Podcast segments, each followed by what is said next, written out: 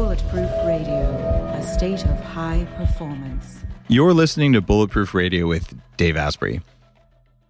Today's guest is a filmmaker, a health and science journalist, and a New York Times bestselling author named Max Lugavere. He's a son who watched his mother make all the right choices in life and still get early onset dementia and other health problems. Decided he's going to go out and hack his mom. So he wrote a book called Genius Foods and has been a long time uh, bulletproof uh, follower uh, and friend. And Max, uh, welcome to the show to talk about your new book, The Genius Life.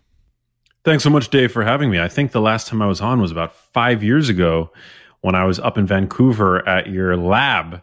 And uh, we, I filmed you, remember, for Vice. Yep, that was a real, that was a blast. So uh, it's great. To, it feels like a homecoming in a way to be back. Uh, it's hard to believe it's been five years. So it's about time to have you back on. Uh, that was episode 229, where we talked about dementia, uh, aerobic, aerobic exercise, and, and Bread Head, uh, which was a documentary you're working on. But you've come back and you've spent you know five years uh, doing research and all, looking at areas where we both have a lot of interest, and listeners I think have heard a lot about this. But you you looked at circadian biology and psychology and dementia and making brains work better, which we both care about. And you put it through the lens of how do we prevent dementia. Uh, so people who've read my book Headstrong know that I covered some of the topics that you covered in a different way, but you know you've gone deep on psychology and deeper on circadian. Uh, so I, I, think there's uh, some new findings here and some areas where we disagree, and I'm hoping to find somewhere we disagree so we can have a spirited debate about uh, how you mm-hmm. actually should be eating popcorn to fix Alzheimer's or something. That's your argument, not mine. uh, anyhow, welcome to the show, my friend. Thanks for having me. Yeah, it's good to be back. I, I think it's you know whenever we you know, you're talking to somebody who's as well versed as you are, it's always great to have disagreements because I think you end up it ends up strengthening the science and you end up coming out ahead because you actually learn something, and that's ultimately what I'm in this for. It's to learn, it's to continue to expand my knowledge base so that I can live a healthier life and and hopefully uh, not have to contend with some of the conditions that my mom developed um, early in her life. So, yeah, it's good to be here, and I'm excited to talk to you about my new book, The Genius Life. It's amazing what that enlightened quest for self preservation can drive us to do. I mean, a lot of the the bulletproof learnings were, hey, I'm tired of being fat and tired and in pain and all that. So you you start to do it, and when you're saying, "Hey, this happened to my mom. I don't want this."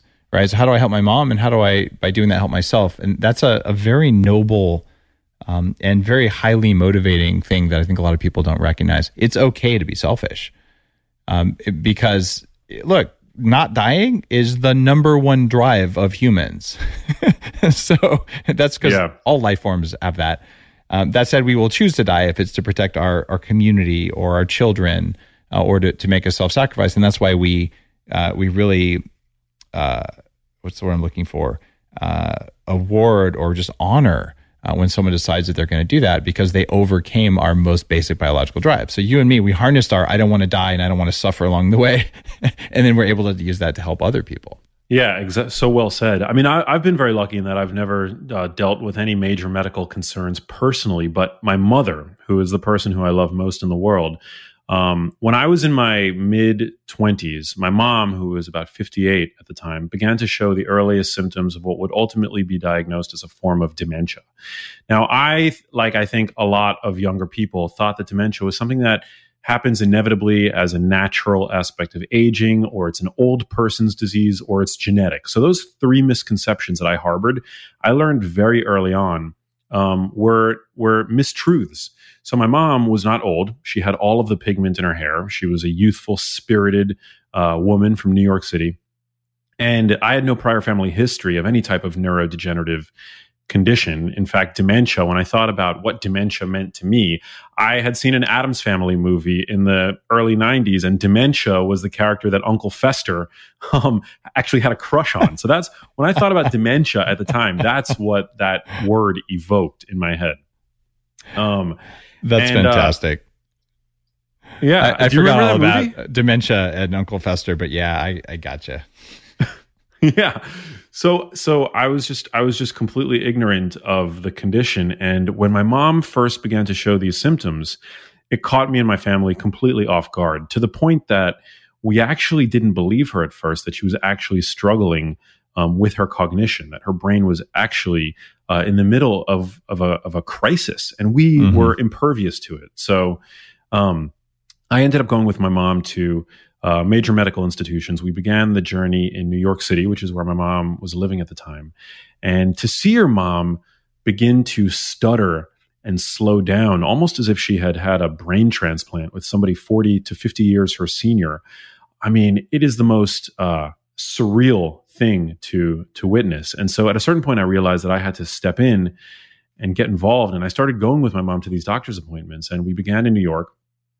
And in every doctor's office, what I experienced, I've come to call diagnose and adios. Essentially, a doctor would try to come up with some kind of label that they would apply to the slew of symptoms that my mom was experiencing. But my mom had an atypical presentation of dementia. And so we actually didn't get a diagnosis until we went to the Cleveland Clinic in Ohio. And it was there for the first time that my mom was diagnosed with a neurodegenerative condition. And she was prescribed drugs for both Parkinson's disease and Alzheimer's disease. And that was the line in the sand for me. It was a, it was the first time in my life that I'd ever had had a panic attack. And from that point on, I became dedicated to um, investigating why this would have happened to my mom at such a young age and what could be done, if anything, to prevent it from happening to myself and others that I care about. And I didn't have a background in medicine. I didn't have a background as an academic scientist. Um, I was a layperson, but I did have a background in journalism. And so I used the tools that I had harnessed working for six years for a, a news and information network to begin to look into the medical literature. And although it was tricky at first, I then began to exploit my media credentials to then reach out to researchers and experts all around the world. And so at this point, I've, I've had a tremendous amount of exposure to the topic. I've been able to obviously write um, extensively on the topic. I wrote uh, my first book, The uh, Genius Foods, which is now published in eight languages, and my second book, The Genius Life. But even aside from literature aimed at uh, at lay people, I've also been able to publish peer reviewed literature. I was able to co author a, a, chapter in a textbook actually geared towards um, psychologists uh, on how to um, manage people who are at risk for developing cognitive decline and uh, and dementia. So it's been a really um, it's been a painful journey, but at least I've been able to sort of um, funnel some of the, the the pain and frustration that I experienced with my mom into something that I feel is meaningful and ultimately able to help others. Do you still get panic attacks?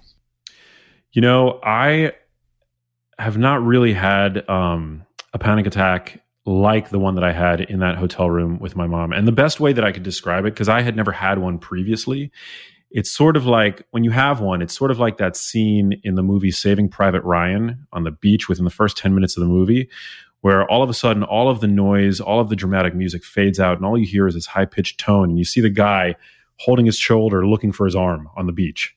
Mm-hmm. And like you just hear that tone, you don't hear anything else. It's basically like just where's my where's my arm? What ha- you know? It's like it doesn't even process that the guy has lost his arm, and that's what it feels like. Um, and I haven't I haven't had one since, uh, thankfully. But that really was the motivating. I mean, that was it for me. It it's one of those things because in your book you talk about psychology of all this stuff and, and all, and, and you know there's there's a deep there's a deep seated thing that happens with panic attacks, you know, where it's, it's, pushing, you know, old automatic buttons in the system. And, you know, the, the definition of biohacking um, that's, you know, now out in the world is, you know, change the environment inside and outside of your body so that you have full control of your own biology. And, you know, part of that control is the psychological control. And in the genius life, And you talk about psychology of that. And I'm sort of wondering, what have you learned – around the psychological side of your environment and what that does to reduce panic attacks or just anxiety and stress? Yeah, that's such a good question. I mean, one of the major topics that I advance in the Genius Life that I think is really cool, and I haven't seen it uh, really mentioned by other health writers, um, and certainly not in other books, but this notion of cross adaptation. And I'll tell you why I think this is so important. So, you know, there are certain stressors that are inevitable. And we all talk about how we should minimize chronic stress and things like that. But there are certain stimuli um, that are just uh, inevitable part of daily life. I mean, think about what we're going through now, all collectively with the COVID 19 pandemic, right? Um, certain things you just can't wish away. And so I think in those instances, what can really help you cope with stress is to become more resilient. So th- those are the two ways that you can deal with stress. You can either remove this, the stressful stimuli, or you can become more resilient to that stimuli, so that it actually doesn't have the same effect, so that it doesn't actually stress you out. And I think that what I've worked hard to do over the past um, couple of years is to really uh, boost my resilience to stress. And I've done that using a number of different modalities. But the reason that I've really focused on the resilience aspect of things is because my mom had uh, a, a, chronic degenerative condition, and ultimately she passed away about a year and a half ago uh, to another terminal illness. She was diagnosed with pancreatic cancer. So my life over the past couple of years has been yeah. incredibly traumatic and stressful. And um, the only way that I could really deal with that is not to remove the stress because the stress was always there. And I think a lot of people deal with stress. They deal with with sick loved ones. They deal with uh, financial stress and things like that. What I did was I decided to boost my resilience, and that's where cross adaptation comes in. So, with modalities like physical exercise, with cold immersion or cryotherapy, or even uh, heat stress with saunas, for example, um, what you can do is you can boost your resilience to and your acclimation to these physical stressors, which then has a spillover effect. And that spillover effect is called cross adaptation. So by adapting to the stresses imposed um, with exercise or with heat stress, you actually become more psychologically resilient, which I think is a very powerful and empowering um, idea. And this is one of the reasons why they're doing research now. And I think that they're seeing uh, modalities like cold therapy or heat stress associated with dramatic reductions in symptoms of depression. Now, where how would those two, you know, how how would you how would where would that connection uh, lie? What would the mechanism there be? And I think that the mechanism is that you're strengthening, you know, your brain um, and you're fortifying your mental health um, while you're fortifying your physical health, which is something that is uh, it's not super intuitive, but I think very empowering nonetheless. The, idea of using heat stress and cold stress and even uh, hypoxia, lack of oxygen uh, stress. Um, those are you know things that we do at, at Upgrade Labs, kind of core biohacking techniques, uh, and we know that they make your mitochondria work better. Uh, we know that you know, they can can make your cells clean themselves out and things like that. What research did you find specifically around the psychology of those things or around what they're doing to those mental states? I mean, are there studies that say depressed people take cold showers, they get better? Yeah. Um, there's a researcher named Charles Raison. Uh, I forget what university he's out of. It's R A I S O N. And he's done a number of studies with um, sauna therapy. And he's showing that mm-hmm. just using a sauna uh, can have a an effect at on, on symptoms of depression that is, I believe, something like twofold higher. Uh, twofold, it's twofold more effective compared to um, standard uh, standard of care treatment, um, so pharmaceutical treatment. Um, and the beautiful thing about that is that you know pharmaceutical treatment, although it is effective, the more severe the uh, depression, you know these treatments are not without side effects. Um, there have also been a number of case reports coming out showing that uh, cold water swimming, so like winter swimming, um, has powerfully uh, is powerful as a therapeutic for depression as well. Um, so both of these modalities, I think the science is is is you know the story is just being written and it's continually evolving. Um, but there is a signal in the literature that I think is beginning to emerge where by exposing our bodies to physical stress, sitting in a sauna, cryotherapy, um, that it seems to really fortify mental health and to reduce symptoms of depression. Now, physical exercise, this has been well documented. So there have been a number of meta analyses published mm-hmm. over the past year showing us that whatever your exercise modality of choice is, whether it's aerobic exercise or resistance training, that uh, they it all seems to be effective in terms of reducing symptoms of depression, reducing symptoms of, of anxiety for patients with um, just you know run of the mill, uh, you know um, mood uh, mood swings, but then also with clinical depression as well. Um, and I think that the same mechanism applies. I mean, exercise uh, floods your brain with BDNF. It makes your brain more plastic, and we know that um, neuroplasticity is important for it's a it's it's an important means of you know helping your brain rewire. And so sometimes um, boosting BDNF, which is the brain's miracle grow protein, has been suggested as one of the mechanisms by which actually some of these pharmaceutical drugs do work in some in some patients. It's um, drugs like yeah. It, it's interesting because uh, most of the psychedelics increase BDNF. You know, lion's mane mushroom is in some studies reported to it. I, I couldn't feel any difference from it. And then I found an Australian variety that I've talked about on the show before um, from Life Cykel that really seems to make a difference. Electrical stimulation over the brain raises BDNF. Uh, so there's all these different things, and all of them seem to help with uh, nerve growth factor and BDNF, um, which is fantastic.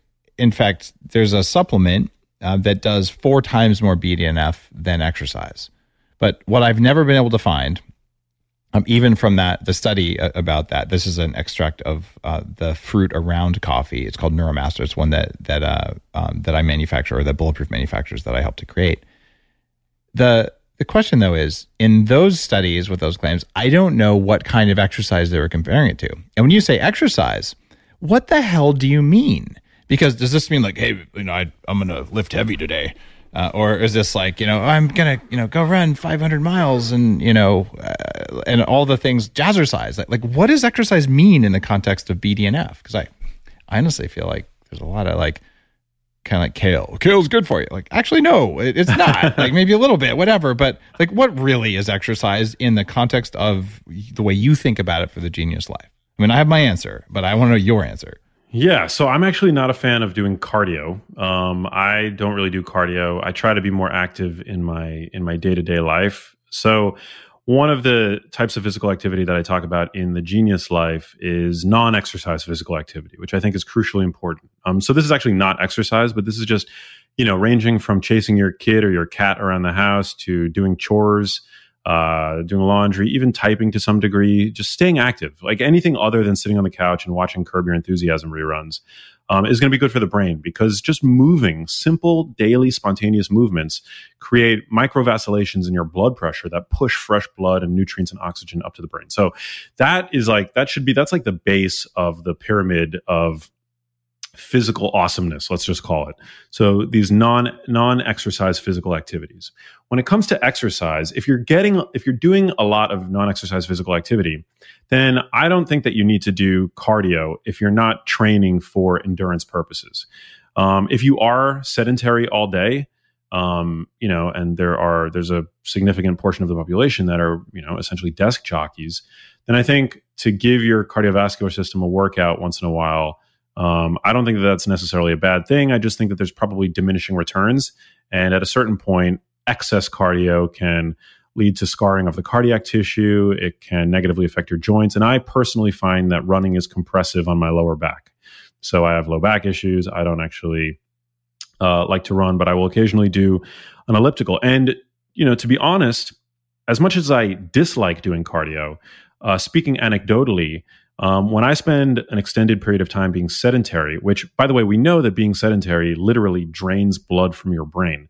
I actually tend to find myself that that I'm I develop headaches when I'm sedentary for an extended period of time. And for me, going to the gym and doing a little bit of cardio, 10 to 20 minutes, again, this is an anecdote, um, can actually make my brain feel a lot better.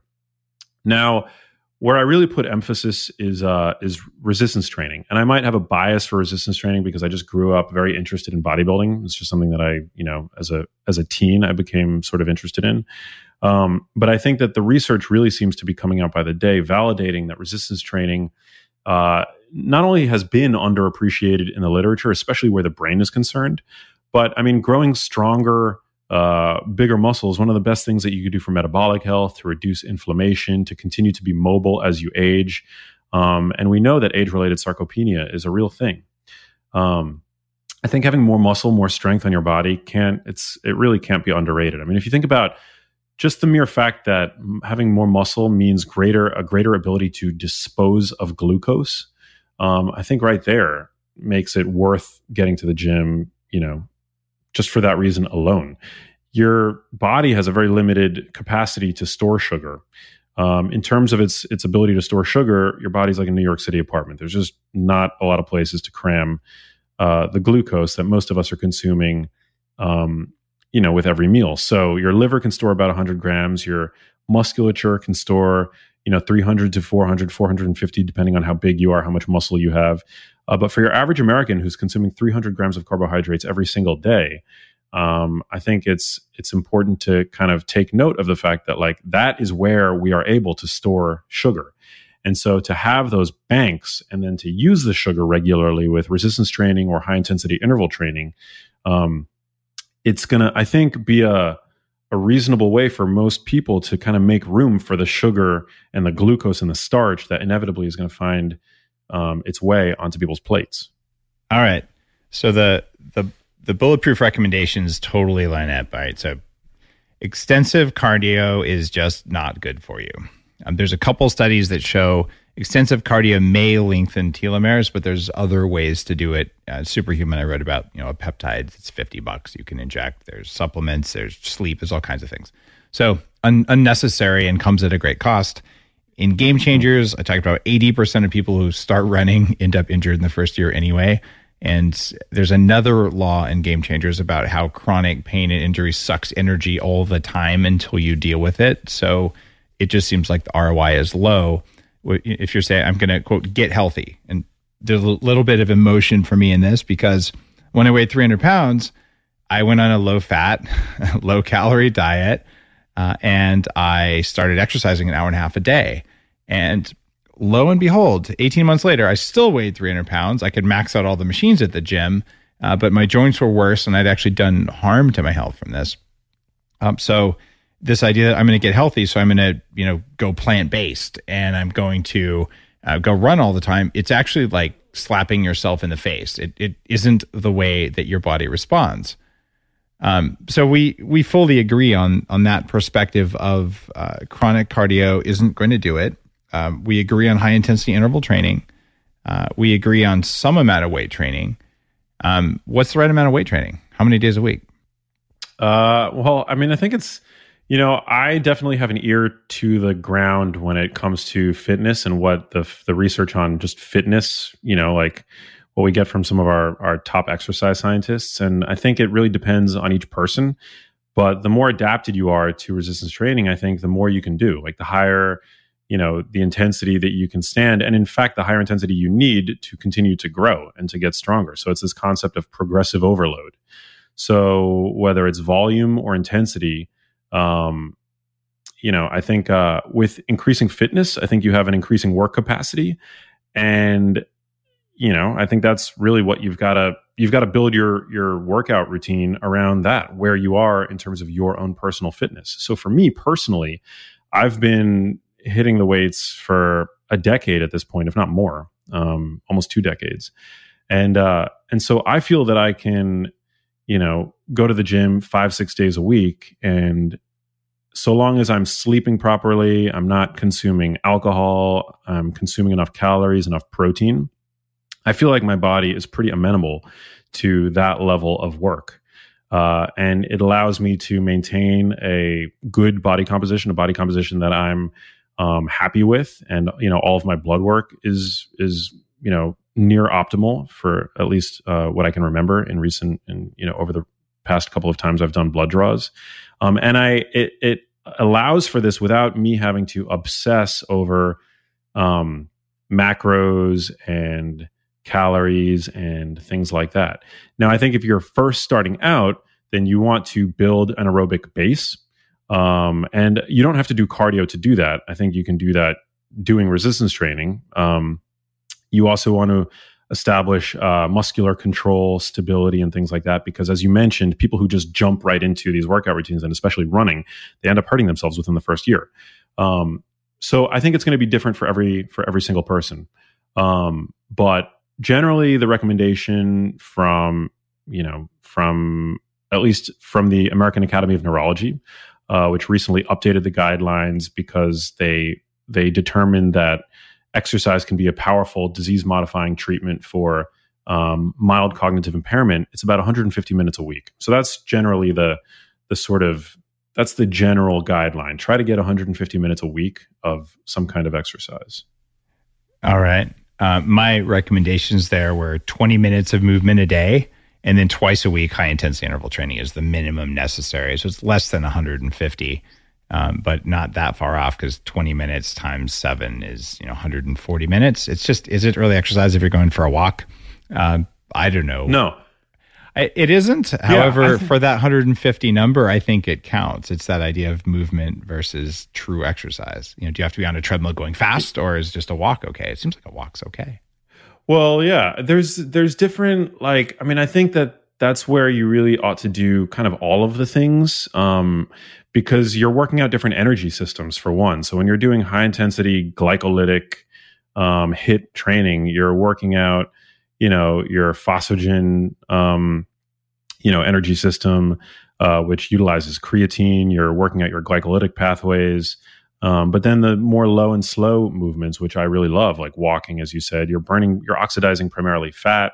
Um, it's not necessarily a cardio workout. It's not resistance training, um, but you know, you're. It's great for your cardiovascular system. It's great for uh, mobilizing lymph fluid around the body and for pushing blood up to the brain. So that's why I think it's important to the non-physical activity is a crucial that's like sort of the base of the pyramid. I think resistance training is crucial. High intensity interval training um, is crucial. And you can kind of do them in a way where your resistance training could have a cardio aspect to it. You know like your heart rate is definitely going to increase but you know it depends on your goals. There's actually there was a great um, i was listening to a lecture recently by pavel tsatsouline who's like this world-renowned strength coach. And he was saying that you know if your if your goals are to put on purely strength then you can stand to have longer rest periods in between your sets. But that's not necessarily going to give you the cardio uh, workout that you're going to get with a more circuit like routine. So i think kind of balancing um, all of those teachings for your goals is important. But at the end of the day ultimately over the course of the week you want to get a little bit of cardio you want to get the resistance training you want to do some high intensity interval training and just generally you want to be um, sedentary uh, as little as possible. It's time for a tough question, though.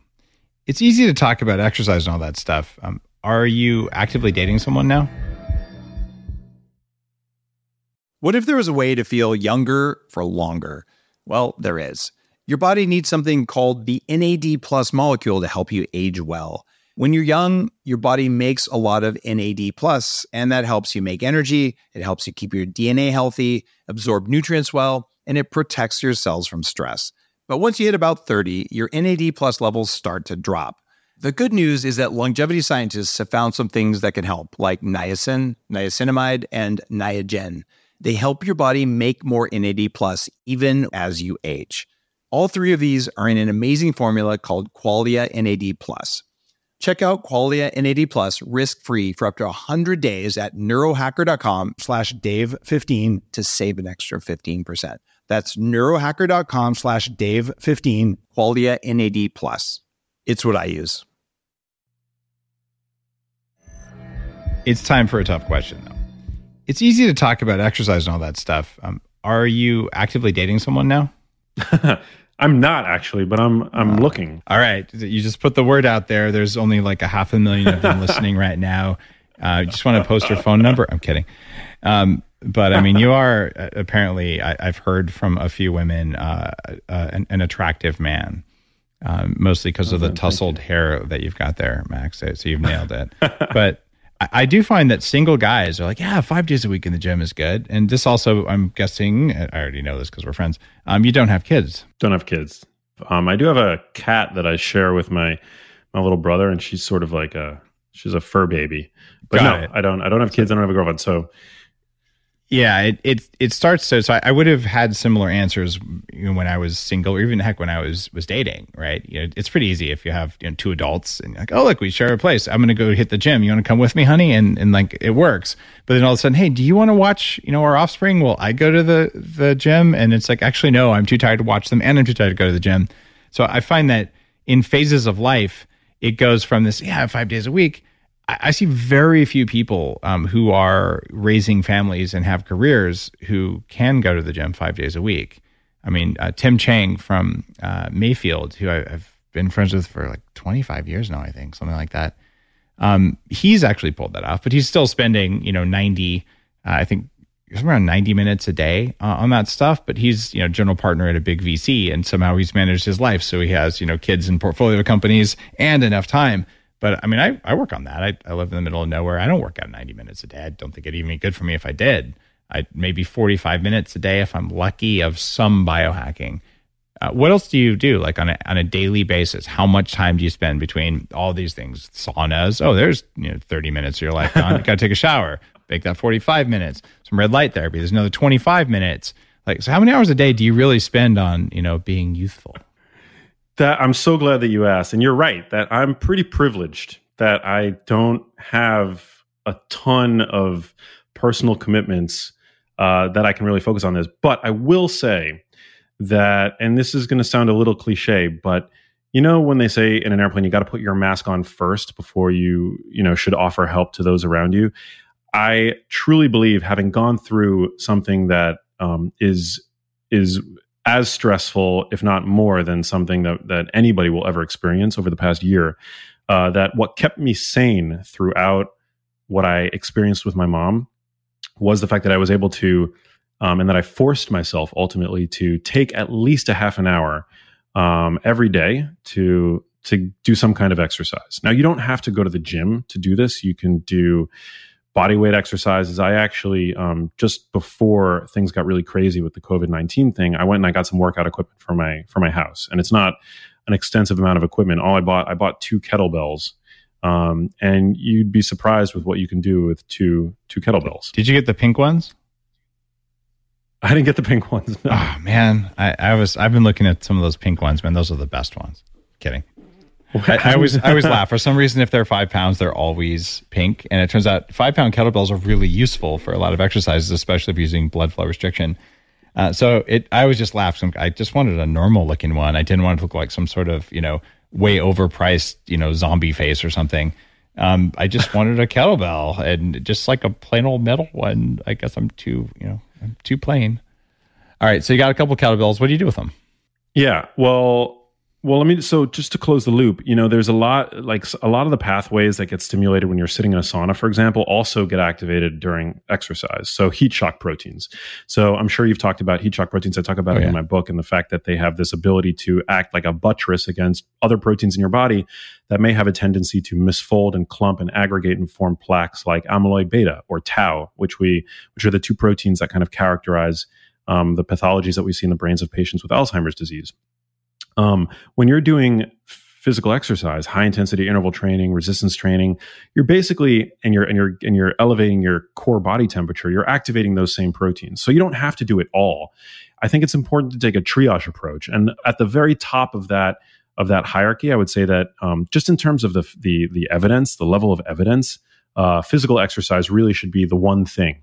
Um, of course, prioritizing sleep that is crucially important as well.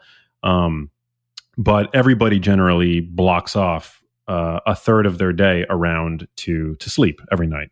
Um, and we can go into ways of improving your sleep, uh, which is another topic that I cover in the Genius Life. But generally, in terms of the things that you can will yourself to do um, every day that are going to have an uh, uh, you know an entourage effect, a spillover effect, where it's going to be the tide that lifts all the boats in your harbor. I think that doing physical exercise, committing to a half an hour a day, um, is going to really give you the most bang for your buck uh, that you can you know that you can wish for. And it's going to improve all of the other aspects of your life. So it's going to improve what you're able to give to your to your loved ones to your um, to your job. Uh, i wouldn't be where i am professionally or personally without um, without exercise. I do it primarily for my mental health and for that cross adaptation effect. And with the kettlebells what i do is i have a really simple routine. So i just have two kettlebells. They're not even very heavy. They're about 18 pounds each. And i'll do a circuit uh, because of course I'm working out at home now, um, where I'll alternate shoulder presses uh, with some bent over rows with some push ups on the using the handles of the kettlebells. Um, and then I'll do some lunges and some squats. I don't actually, I'm not like a big kettlebell uh, like enthusiast, so I don't know the appropriate names for all of the different moves. Um, but you can you can get a legitimate full body workout with kettlebells, and they don't even have to be that heavy. You just do as many reps as you can. And yeah, they're they're solid, and the the set of stuff you're doing there it, it, that works, and it hits all the core muscles. Probably the kettlebell swing. You you probably know that one. Uh, it, Yeah. It's good for your dating life, if nothing else, um, because you know, there's a, well, there, I'm seriously there's a hip thrust there that's probably useful. But you know, you're standing, you swing the kettlebell between. But what it does for your your butt and for just your whole back, I I definitely am a fan of the kettlebell swing just for core stability and strength, uh, as well as some shoulders. And then you know the Turkish get up. I don't know how to do that. Actually, I've never I've never done one. Um, I have low back problems, so Yeah. it's kind of like You can't swing then, yeah. Yeah, it's a little bit sometimes sometimes I I'm comfortable swinging, but it's not always predictable. Like my form I think is very good, but sometimes I can't predict and sometimes I'll be doing it with great form and I, there's just a little bit of pain. Um but uh but the Turkish get up looks Check very out- interesting. I haven't tried that yet. Yeah. Hit that up on YouTube. I mean, there's all kinds of videos for it. But that, that one's, I don't do it regularly, but I, I got into it a few years ago, um, just as I was looking at the most efficient, effective kinds of exercise. And by the way, newsflash, it's blood flow restriction um, or electrical stimulation uh, or using non gravity based feedback are the ones that give me the most. Uh, most thing, the most returns on investment. But the Turkish get up, you probably could do with your bad back, but you're basically like starting out on the floor and holding it in a certain position as you get up off the floor. And man, that pushes buttons in the body that nothing else does. So I, I got to say, for anyone listening, if you have a kettlebell, you're stuck at home because of the whole virus thing. Uh, man, maybe maybe that's your way to to do uh, do what Max is talking about here and get your exercise in. Yeah, home workouts are they're they're important, um, especially these days. And uh, you know, the the link between exercise and mental health really can't be um, under it can't be overstated. Um, you know, and when I'm home for an extended period of time, it really is a challenge mentally. And I think this is a lot of people. I think this is actually one of the things, one of the topics that is being uh, under under covered in terms of the media. What this social distancing distancing collectively is doing for our mental health. I mean, I have a younger brother who works from home and he is used to being in isolation and working from home and having all of his relationships and his, his work contacts communicate with him digitally. But for some people who are not used to that, I think it could be a, a, a challenge from a hen- mental health standpoint. So anything that we can do to, um, to fortify our mental health during this time is crucial. Um, I've been seeing people do uh, like workouts together over video conferencing systems, uh, which is kind of funny. Uh, it's you know okay, let's like you know ten friends together, let's all do whatever. But it does do something pretty cool, and I I did with some of my really close friends. We did like a virtual dance party, like we would do at New Year's Eve or at Burning Man or something, and that was actually kind of fun and also ridiculous because we're all like at home by ourselves, like you know whatever. But it, it does something good psychologically, I would say. Uh, so there's something there, and having just adequate exercise. I, I can't imagine staying locked in a place for two weeks, sitting on the couch and not moving. Like you're just going to feel like garbage when you're done. Yeah, couldn't agree more.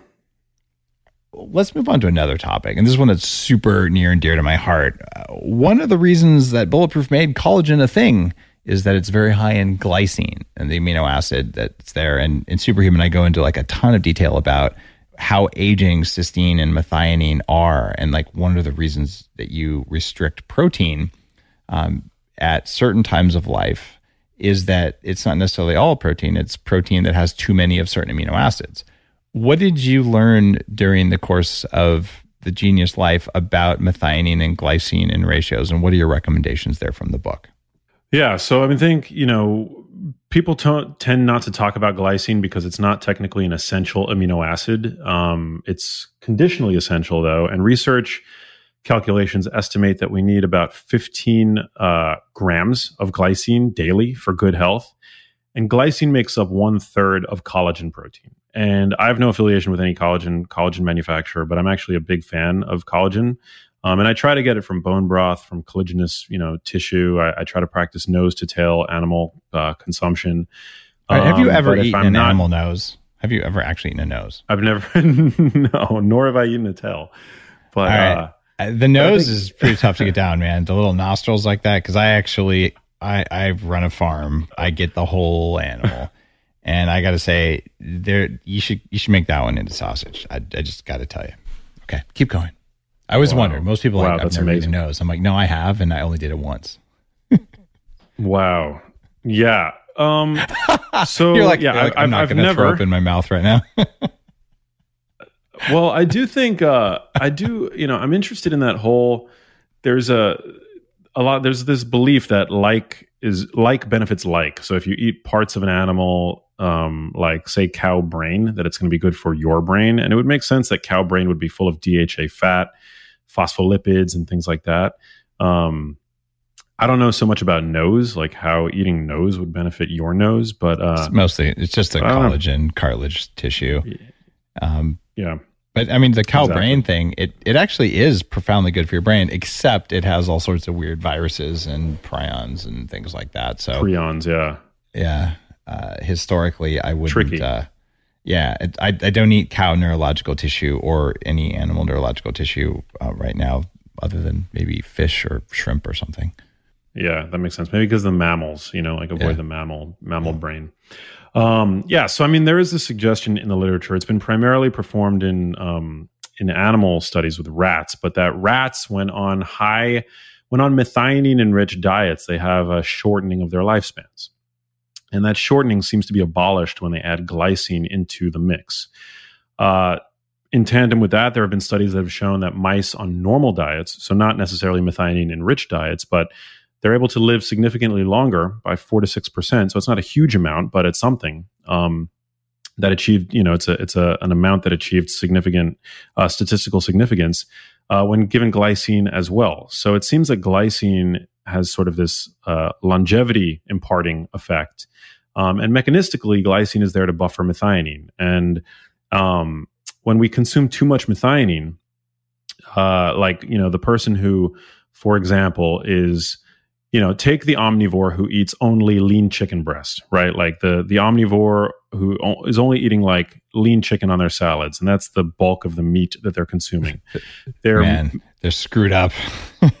yeah, I mean that that person. And by the way, that's how my mom consumed. My mom was a uh, was a you know she was a reluctant uh, omnivore. She she primarily was vegetarian, but she would only eat um, muscle meat occasionally because it would give her protein and um, you know so that's what she would eat generally it was always lean chicken breast. So what that person is doing is they're maximally raising their needs for glycine while getting very little of it.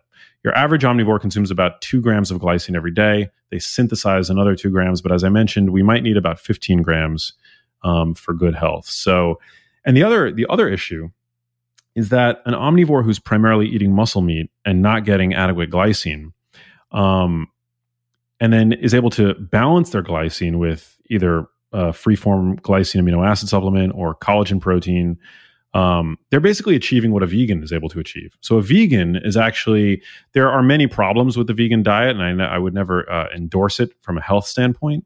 Um, but the one thing that a vegan diet probably does have going for it is that it's a fair, it's fairly balanced in terms of methionine and glycine.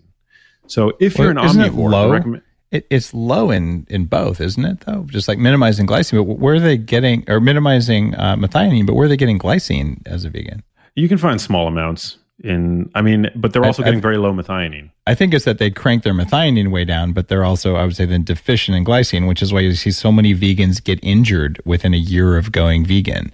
I mean, one of our family friends, oh, I'm going to go plant based for my health. I'm like, that ain't going to work. You know, three months later, you know, both knees blown out skiing for the first time in 20 years of skiing. Like, well, what do you know? You didn't feed your connective tissues now, did you? Right? Like that, that kind of stuff does happen. Uh, and it actually happened to me too when I went vegan. You know, all this crazy joint pain.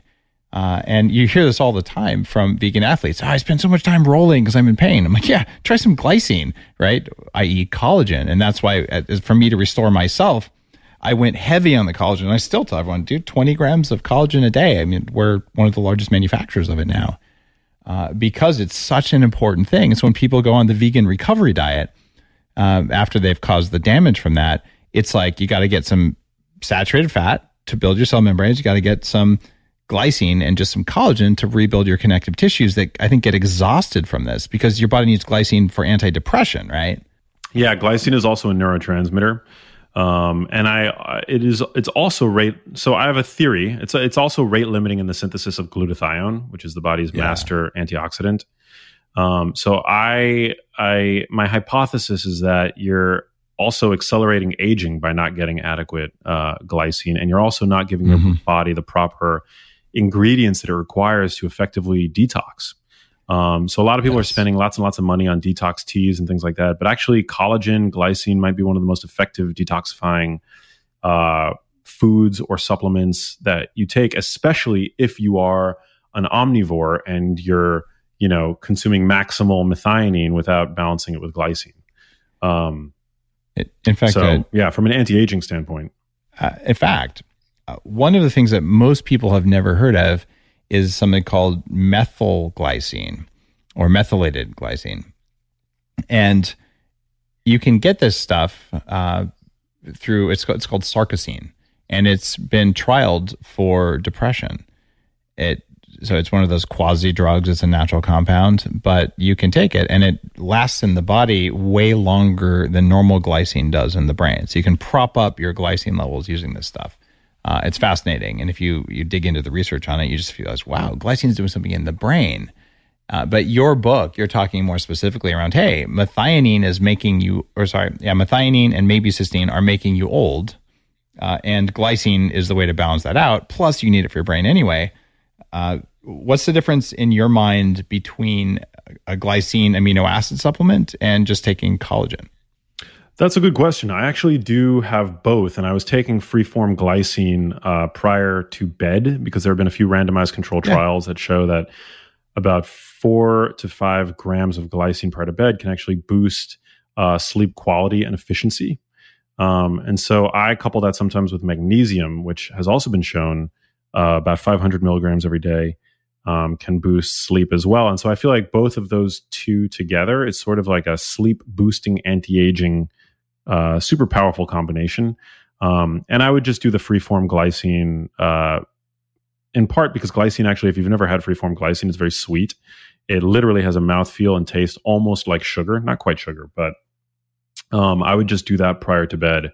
Uh, and the reason for that is that you need to consume uh, in one tea in one teaspoon of pure glycine, you're getting, I believe, four grams of um, four grams of glycine, four or five grams of glycine, and you would need to take 15 grams of um, collagen protein to get that. So it's just a more efficient way of jacking your your glycine.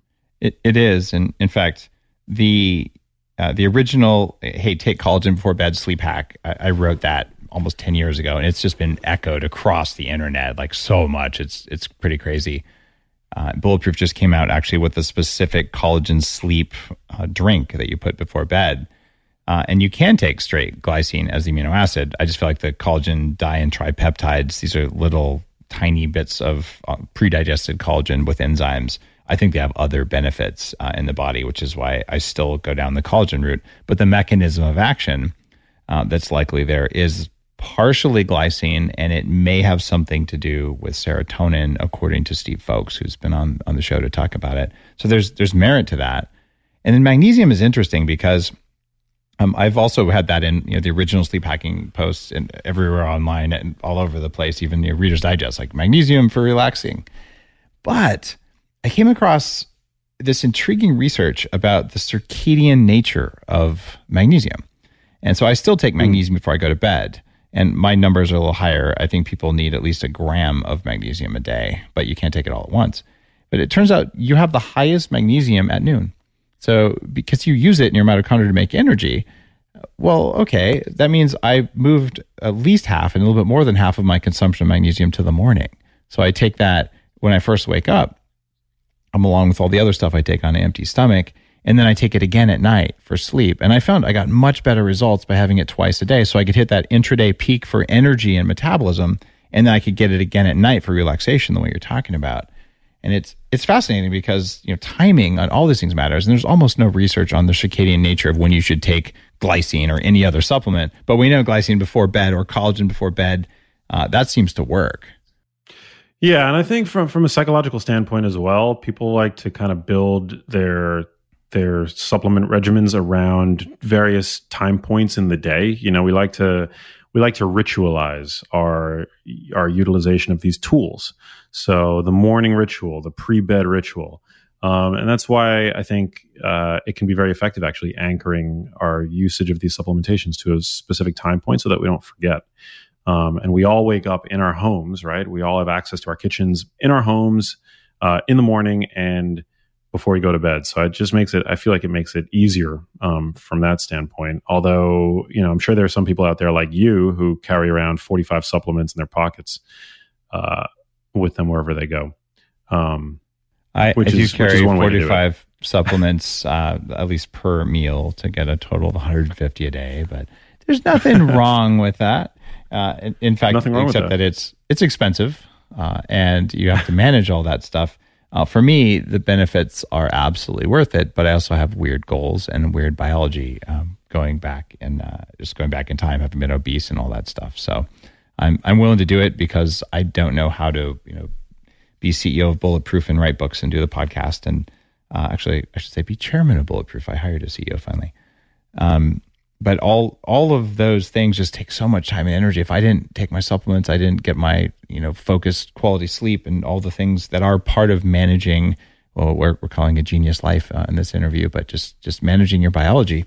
I don't know how to show up as a dad and do all the other stuff, and as a husband, I don't don't think I would. I don't think I'd have the biological energy to do it. So I, I appreciate you getting the word out uh, in your book about the stuff that you know that really really matters and the stuff that you found works for you and looking at the research uh, which is also really important yeah i mean you know the the benefit of having written books um you know i think uh you know for me just speaking personally i'm not a clinician so i don't have the ability to iterate in people's diets and then to see them in six months and to see how my recommendations have fared but because i have the the benefit of having had some time passed uh, between now between now and my first book, Genius Foods, you know, I can tell you I've gotten thousands of letters from people all around the world telling them that my recommendations have helped them sleep better. They've achieved healthier mm-hmm. body compositions without having to obsess over the scale or ruin their relationship with food. And now in the genius life, I've taken the same approach, but towards all the different areas in people's lifestyles where they're going to be able to make small tweaks that cumulatively are going to add up to big um, health wins. And I've tested them on myself, and uh, I don't want to. I don't want people to believe that because it works for me, it's going to necessarily work from them. But I've taken an approach that I think is pretty evidence based, um, but uh, is not necessarily evidence bound. Um, I think that you know circadian biology is like we're just writing the first chapter now of how our biologies interact with light, how they interact with food, how food timing and how light timing can affect our health uh, at pretty prof- in pretty profound ways. And um, and that being said, even though the story continues to evolve and does so at a you know breakneck pace, I don't think that I think that we have enough data where we don't necessarily have to sit idly on our hands. We can take action today that, in accordance with the available evidence, is going to help reduce our, reduce our risk for some of the kinds of conditions that are really burdening modern society and where our tools um, from a from the standpoint of medicine are pretty limited um, and so that's where i think it's uh it's great to be able to um, to kind of have a research based p- perspective um, and and yeah and to be able to put this information out there for people because you know i mean if you look statistically people are just not not well i mean we're now on track by the year 2030 one half of the nation are going to be obese. Um, and you know, I mean, you've dealt with problems related to your weight. It's a, it's a, it's very, it's a hard pill to swallow. Um, but I think all it takes for most people is are a few simple insights and a few simple tips to really turn things around in a, in a, in a powerful way. Well, I, uh, I appreciate writing the book and doing the work and just eh, living the lifestyle uh, because it really does change things. And when you can lead by example, it just adds a level of credibility to your work that a lot of people, uh, you know, are striving for. So thanks for being on the show again, Max. I look forward to seeing you in person uh, the next time we're allowed to travel.